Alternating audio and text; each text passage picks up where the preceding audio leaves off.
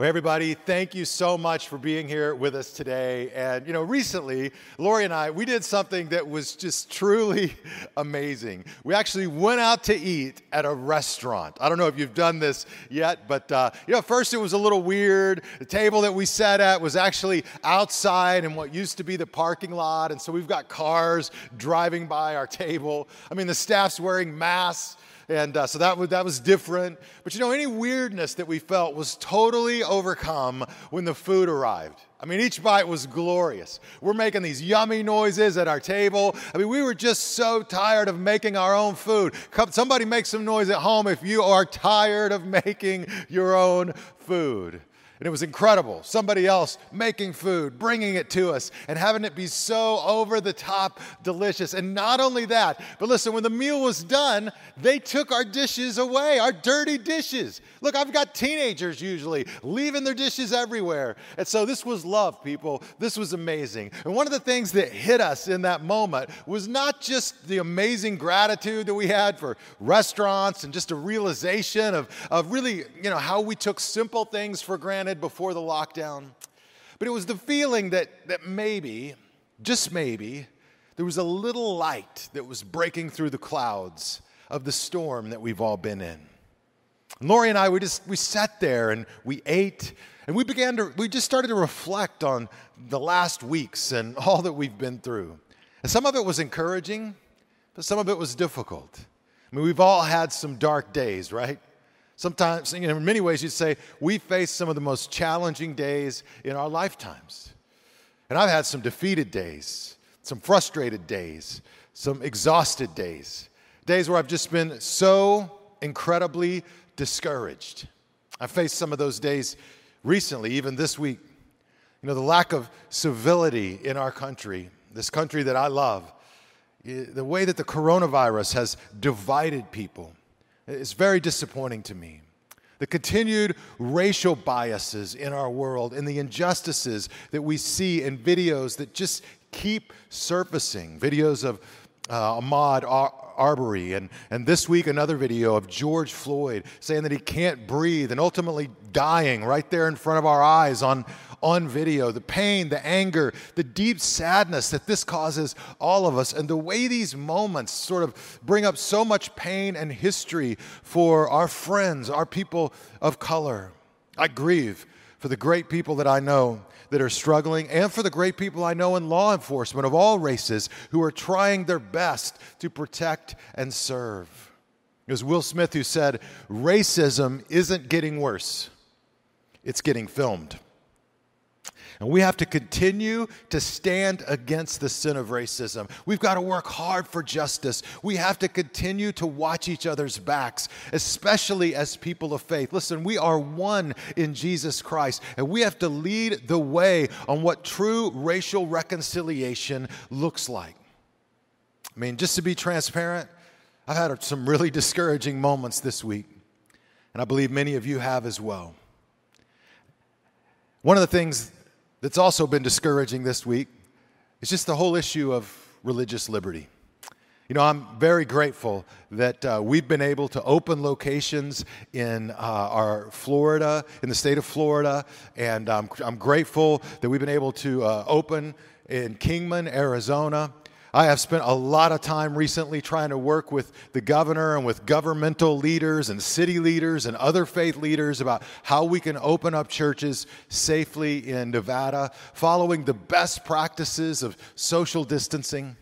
And you know, I really believe it is time for our churches to have a safe option for people to gather in person. Listen, people need encouragement, and some need more than simply online encouragement. They're discouraged, they're hurting, they're wrestling with addictions and depression, they're struggling with financial pressure, they're, they're facing desperate, a desperate need to be around others, even in a socially distanced way, for their own mental health and spiritual health. This week, I, I served at our drive through chip night for Celebrate Recovery along with my wife, Lori. And it was awesome, man. Cars were honking and driving through, and we're handing out recovery chips to them through the windows. People were getting chips for 30 days, all the way up to 30 years. They're celebrating recovery for all kinds of hurts and habits and hangups that they're facing in their life. And I just think if you get a chip for 30 days in the midst of a pandemic, that's like remarkable miracle, you know, right up there with uh, that absolutely incredible way to go. But the amount of people in tears who are driving through who just said, We miss you guys so much. We love you. We need to get back together. It was touching, it was heartbreaking. And I'll be honest, for me, it made me angry. We need to be back together in church in safe and appropriate ways. I'm giving it all I have to work through the proper channels to get this done in Nevada. But it has been incredibly frustrating to see that movie theaters and museums can be opened at 50% capacity while churches can be opened at no more than 50 people, which is an empty gesture that just keeps most churches virtually closed. It's disheartening. It's disheartening to see casinos and places of business treated one way and churches treated another way. And in my opinion, it absolutely is a violation of religious liberty when things are not fair across the board.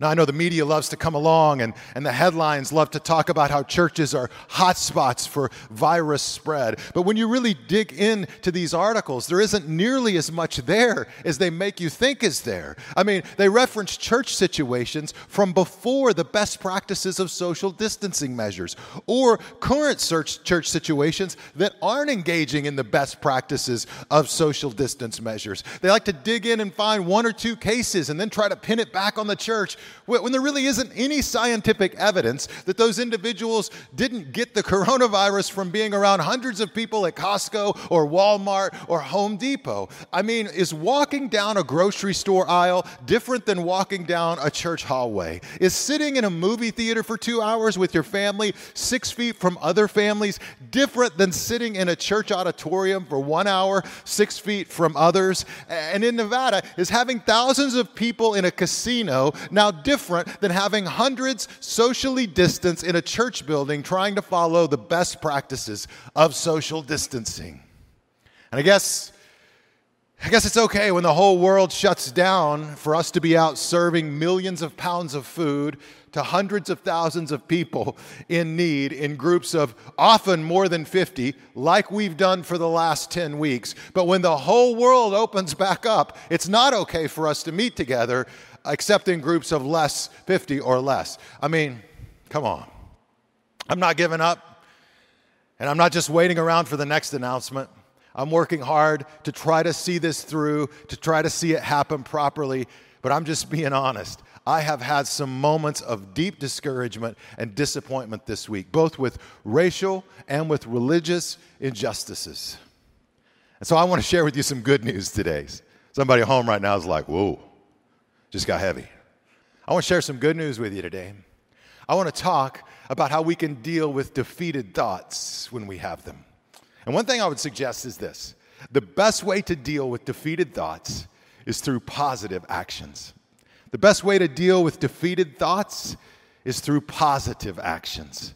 That's why I've been so proud of the way our church responded through Hope for the City. We've done so much good serving and praying, helping and encouraging. And as cities slowly start to open back up, the needs will eventually change, but let's keep the good going. These kinds of events tend to bring us together, but then we drift apart. We forget that we're a community and we've got to stay together. We got to keep doing good together. So, today I want to talk about some positive actions that we can take when those defeated thoughts come in and try to hold us back. And we're going to go back to the last chapter of Ephesians where Paul describes what he calls the armor of God. Now, these are spiritual practices that you can put on like, like armor to help you stay strong and to help you move forward with God's strength. We talked about the belt of truth that makes you strong against lies and hypocrisy, or the body armor or chest plate of righteousness that helps you stand strong against temptations. We looked at the shoes of peace that help you stand firm against worry, and the shield of faith that helps you stand firm against fear. We've boiled down these four differences into these kind of simple practices that God has given us to help us stay strong. So let's just go back and let's review these practices. Check them out. We'll bring this up on the screen. The first one was this to stand on the truth. And we talked about how important it is that we lean into God's truth in our lives and stand on it. Then we talked about believing the best and uh, remembering that God isn't finished and He's still working and how that could be such a powerful principle for us in our life. We looked at putting on the shoes of peace. Peace. Today, I want to talk to you about how we can keep doing good. And then next week, we're going to look at how we can pray for power, the power of prayer. So keep doing good in our lives. So, Ephesians chapter 6, beginning in verse 17, when we get to the, the red word, wherever you're at, at home, watching this, I'm going to ask you to say this word real loud just to make sure everybody around you knows you're awake, you're here, you're all in. But Ephesians 6, 17, here's what it says It says, Put on what? Salvation, put on salvation as your helmet, and take the sword of the Spirit, which is the word of God. So, Paul's been describing this armor that we wear, this spiritual armor, because we are in a battle, friends. And make no, no mistake about it, we're in a spiritual battle, not just an earthly battle, a spiritual battle. It's not just flesh and blood enemies, it's spiritual enemies that we're dealing with. We've talked about that over the last couple weeks. Paul's laid all that out. And he says one of the ways we fight this battle is we put on our salvation like a helmet, we hang on to it in our lives and uh, we remember God's word like a spirit. So I've got a helmet up here. It's a Dallas Cowboys uh, helmet. I don't, uh, I don't know what team you cheer for, but my whole life I've cheered for the Dallas Cowboys. My dad was a huge fan, and uh, I was raised watching the Cowboys, and, and I, you know, I've continued to cheer for them, even though they've broken my heart again and again and again. But then somebody else came into my life. I met somebody else. This team right here, we're going to bring this up the Raiders. So first we had the Cowboys, and uh, for a long time I was in a monogamous relationship with the Dallas Cowboys. But then the Raiders came along, and I've been two-timing a little bit now. I didn't pick them; they picked me. They just sort of moved into the town I live in, you know. And so, uh, so now what do I do? People are telling me, "Hey, the Cowboys look really good this year," and I'm like, mm, I just don't care because I'm shifting allegiances, and I feel like it's just happening. I'll still cheer for the Cowboys. I get it, but but I'm kind of a proud member of Ra- Raider Nation now. So this is this is happening, y'all. It's going down for real. I'm just telling you, Paul says, hey, put on the helmet. See, the helmet, it doesn't just uh, point to um, something that protects you. Uh, the helmet, just like in football, it, uh, it, it identifies you. And God is declaring with the helmet of salvation that you're on his, his team. He's not like a fan who can just switch teams. He's like an owner who's drafted you and equipped you and sends you out to play.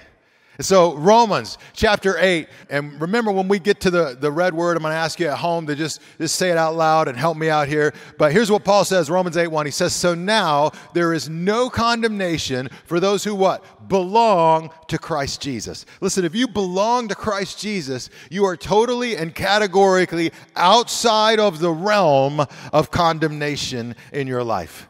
We've been saved because of what Jesus did for us on the cross, which is amazing and incredible. And uh, Jesus went, He lived, He died, He rose again to rescue us and save us from uh, our sin and our failures. And so, check out uh, this graphic. Paul talks about putting on the helmet of salvation. And listen, what Jesus did for us, the reason there's no condemnation is because when Jesus died on the cross and rose again, He saved us from the penalty of sin, what our sins and failures actually deserve. Jesus rescued us from what that penalty penalty of sin is in our past. And in the present, he let's bring this up. He saves us from the power of sin. In other words, God's spirit comes and dwells in our heart and in our life and fills us with, with strength and power. And so as we go forward, we're saved not only from the past, the penalty of sin, we're saved from the power of sin. God can give us the power to overcome sin in our life. And we won't be perfect, but we can keep growing to be more and more the way He is.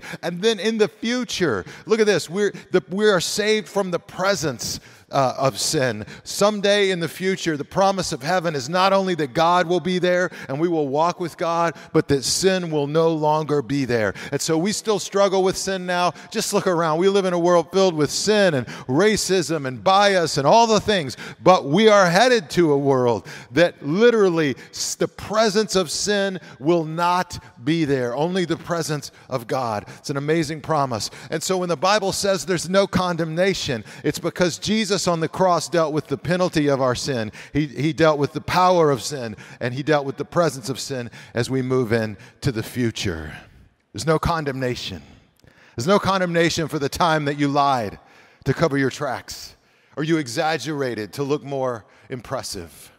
There's no condemnation for when you let jealousy get the better of you or when you weren't there for a friend or a loved one.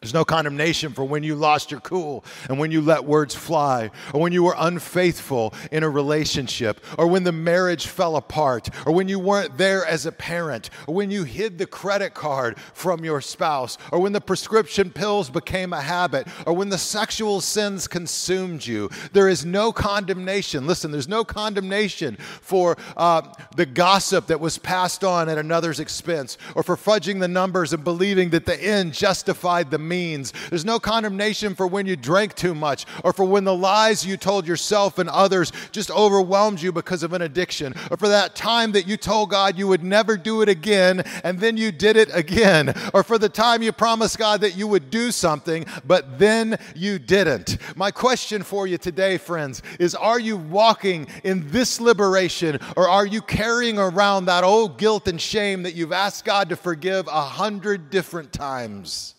Are you still walking around afraid that you aren't enough?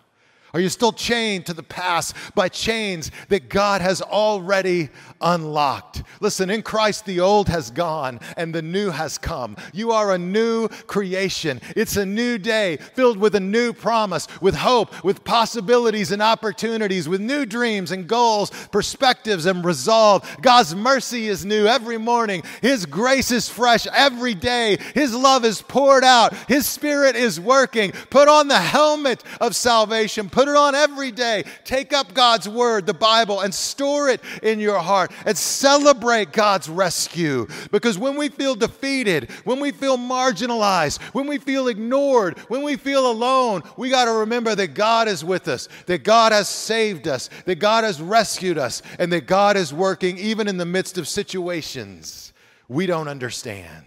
Celebrate God's rescue in your life. Then, the other positive practice that you can do to help defeat negative thoughts is simply this to do the next good thing. Do the next good thing. You know, about a year ago, uh, our family got selected for the Census Bureau Employment Survey. And so, feeling bound by some sort of sense of civic duty, uh, Lori sucked it up and made the call, assuming that she would just be answering a few questions. Then she'd move on with her life. And so the interview, it lasted about an hour and a half. And they asked pretty much every question about our family except for what kind of milk we preferred, right? And at the very end, the woman asking all the questions says, okay, well, I'll call you again in one month for the second interview. Lori's like, wait, what? The second?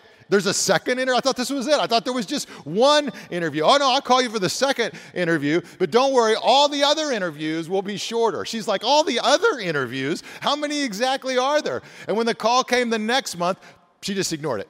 Because she's like, I already did the call, I'm good. So she ignored the voicemail that was left. She ignored the text that came through. She even ignored the package that came in the mail. But what she couldn't ignore was the overnight FedEx envelope that came to our front door. So finally, she breaks down and she makes the call. I mean, it only lasted 15 minutes, but when she wrapped up, the interviewer says, Hey, okay, I'll talk to you again next month. That'll be our last call. Well, more texts, more FedEx letters. Finally, the last call comes. And after 10 minutes, Lori is done. The person says, Yes, this is the last call of the series. What?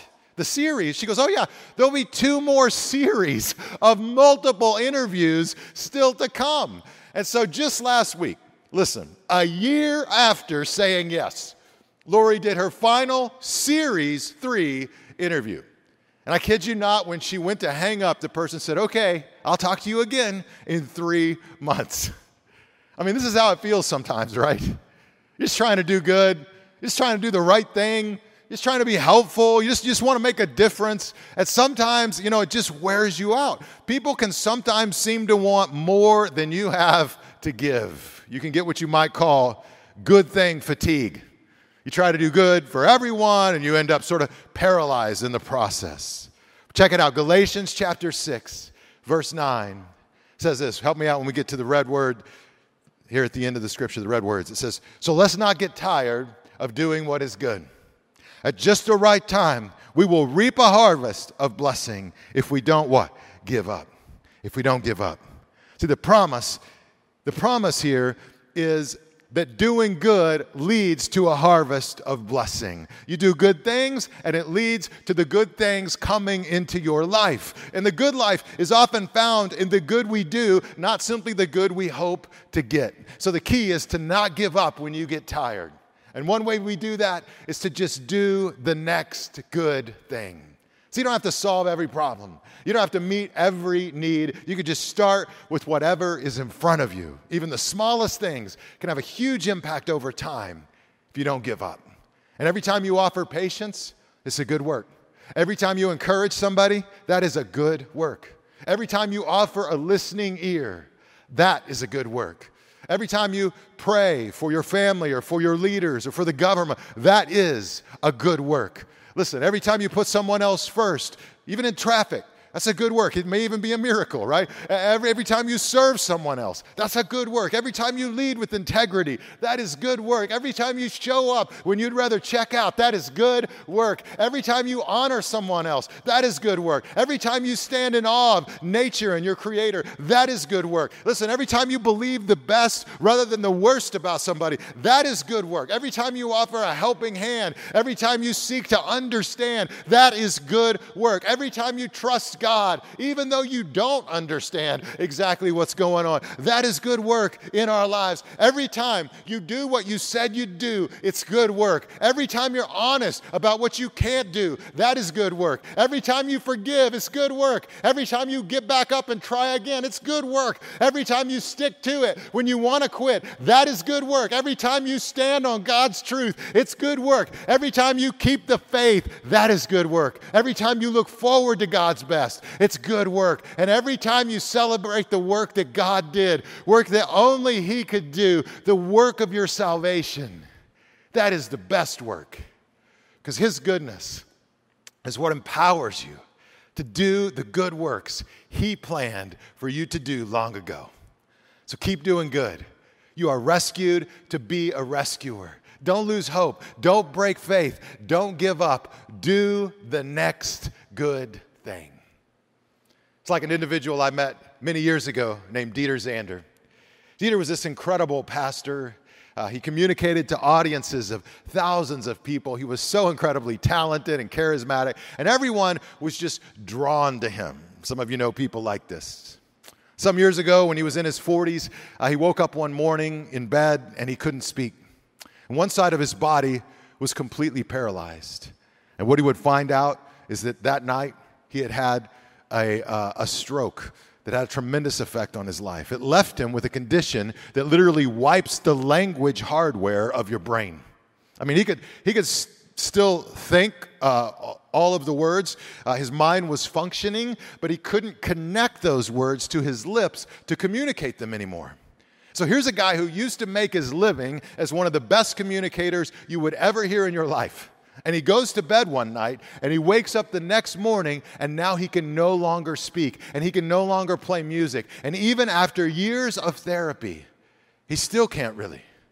So you might ask, like, what do you do in that kind of situation? You know, how do you respond? How do you move forward? Well, here's what Dieter did he did the next good thing. He got a job as a crossing guard. The sign could do all the talking for him. Someone gave him a camera and he began to take amazing photographs because a picture is worth a thousand words. A friend got him a job at Trader Joe's, and he works in the back room with what many markets call the spoils. And these are the pieces of produce that have flaws and imperfections. So they can't be put out on the floor, but instead they're given to food banks to help the poor and the disadvantaged. And Dieter said he relates to the spoils, that even though he's flawed and broken, God still uses him. And people wonder how he views God now. And he said that he used to see God as his boss, but now he sees God as his friend. Work feels less like work and more like play. And you know what he calls the stroke? He calls it the stroke of grace. In fact, he got two tattoos one that went down one arm, uh, the arm that is no longer usable, and it's a huge lightning bolt to remind him of the stroke and of the lightning strike that changed his life. But on the other arm, it's water all the way down his arm. And it's to remind him that every time he looks at it, that Jesus says, I am the living water. And he says, when he looks at it, he thinks to people as he extends that arm, living water to you, living water to you, and living water to you. What's he doing? He's doing the next good thing. He's putting on the helmet of salvation. It's not about his performance, it's about God's grace and love coming through his life. He's bringing out the word of God, remembering that Jesus said life is simply about loving God and loving others. Listen, life is going to come with challenges, and sometimes things are going to happen that we can't explain and we can't control. We lose so much and we never know why. But you deal with defeated thoughts through positive actions. The good life is found in the good we do, not simply the good we hope to get. So celebrate God's rescue. Take up the word of God and do the next good thing. That's how you stay strong and move forward with God's strength. Maybe some of you are listening today, and maybe you're at a place where you're ready to cross that line of faith, where you sense that God is calling you home to Him. I know that God wants to offer His salvation to you free. He wants to save you from the penalty of sin and the presence of sin and, and the power of sin in your the presence of sin ultimately, the power of sin presently, and the penalty of sin in your past. He wants to redeem you from all of that and help you find a new beginning in Him. And the Bible says if we'll place our faith and our trust in Jesus Christ, if we'll believe that Christ died and rose again on our behalf, that we will be saved. So I want to ask everybody now to please bow your heads and close your eyes. And if you'd like to become a follower of Jesus, you can begin that journey by repeating a simple prayer after me, either out loud or in your own heart. God knows. Just say, Dear God, I thank you for loving me. Thank you for sending Jesus into the world. I believe he died on the cross for my sins. I believe he rose again. Forgive me for my sins. Give me the gift of eternal life and help me face the challenges that I'm up against. God, I surrender my life to you in Christ's name. Friends, with every head bowed and every eye closed, if that's your prayer today, if it's your commitment, I want to ask you to just slip your hand in the air. Just wherever you're at, slip your hand in the air and just acknowledge that you're reaching out to God today. You're trusting Him. Slip your hand in the air. God, we thank you. We thank you for each person reaching out to you, and I pray you will show up in a huge way in their life and let them know they are not alone. God, do the work that only you can do and give us strength and help us stay strong as we follow you. In Jesus' name, amen. Well, I want to say congratulations to those of you that made a spiritual commitment in your life. And we would love to put some resources in your hands uh, that'll be helpful to you. And so, in just a moment, our host will explain uh, how you can get a hold of that resources. I want you to know I pray for you every day. Love you guys. Think about you all the time. Can't wait till the day finally, eventually comes when we can gather together. But until then, I'm praying for you. Will you pray for me? And let's pray for one another. And let's stay united and stand together and keep following Jesus in faith. God bless you guys. We'll see you soon.